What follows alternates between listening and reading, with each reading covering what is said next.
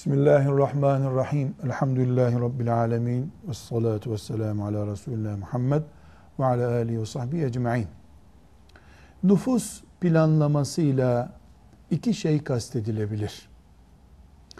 Birincisi, insanların genel sayısının, dünyada yaşayan insan sayısının azaltılması için kurulmuş tuzak olan nüfus planlaması.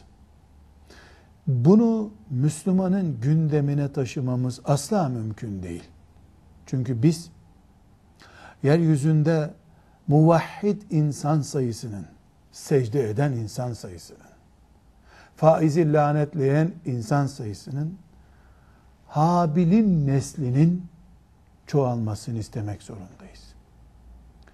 Ne kadar insan çok olursa o kadar secde eden olur.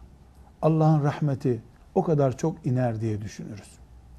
Rızık endişesiyle, yeryüzü nüfusunu doyuramaz korkusuyla asla nüfus planlaması yapamayız.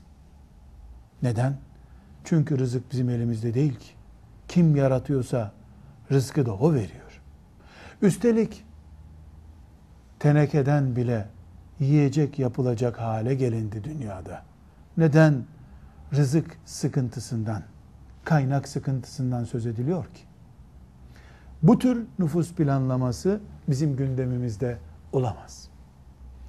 İkinci nüfus planlamasından, yani olabilecek nüfus planlamasından söz edebiliriz. İki eş, karı koca, bir aile.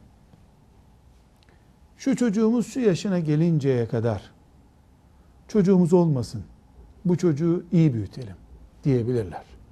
Annenin sağlığı açısından, babanın özel durumları açısından iki sene çocuğumuz olmasın diye bir planlama yapabilirler. Bu caizdir. Ashab-ı kiram bunu yapmışlardır.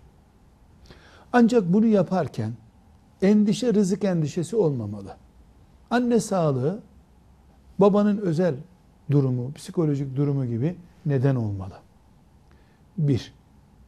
İki, kesin ve sonsuz bir karar olmamalı bu. Artık bizim çocuğumuz olmasın sözü evlilik mantığına aykırıdır. Ailenin devamı felsefesine aykırıdır. Üç, bu haram bir yolla denenmemelidir. Mesela kadının rahmine kalıcı bir engel yerleştirmek, bağlatmak gibi, tıbbi bağlamalar gibi bir yolla icra edilmemelidir. Kalıcı şekilde geliştirilen bir engel haramdır. İnsan fıtratıyla, insan bünyesiyle oynamak haram olduğu için. Geçici tedbirler alınabilir. Bu tedbirler arasında kadının avretinin gereksiz yere teşhir edilmesi veya gereksiz e, tıbbi olmayan bir nedenle, tıbbi olmayan bir nedenle bir alet takılması gibi bir yol denenmemelidir. Bunun dışında her yol denenebilir. Ancak doğumu engelleyici hap ve benzeri ilaçların kalıcı etki yapıp yapmadığına da dikkat etmemiz gerekiyor. Nüfus planlaması, çocuklarımızın arasında ikişer yaş fark bulunsun. Henüz doğumdan yeni çıkmış, lohusalığı ağır atlanmış bir doğum oldu gibi gerekçelerle olabilir.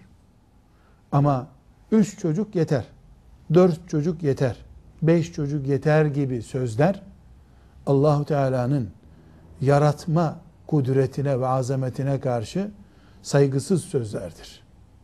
Müminler doğurmak, büyütmek, secde eden mücahitler yetiştirmek için evlenirler.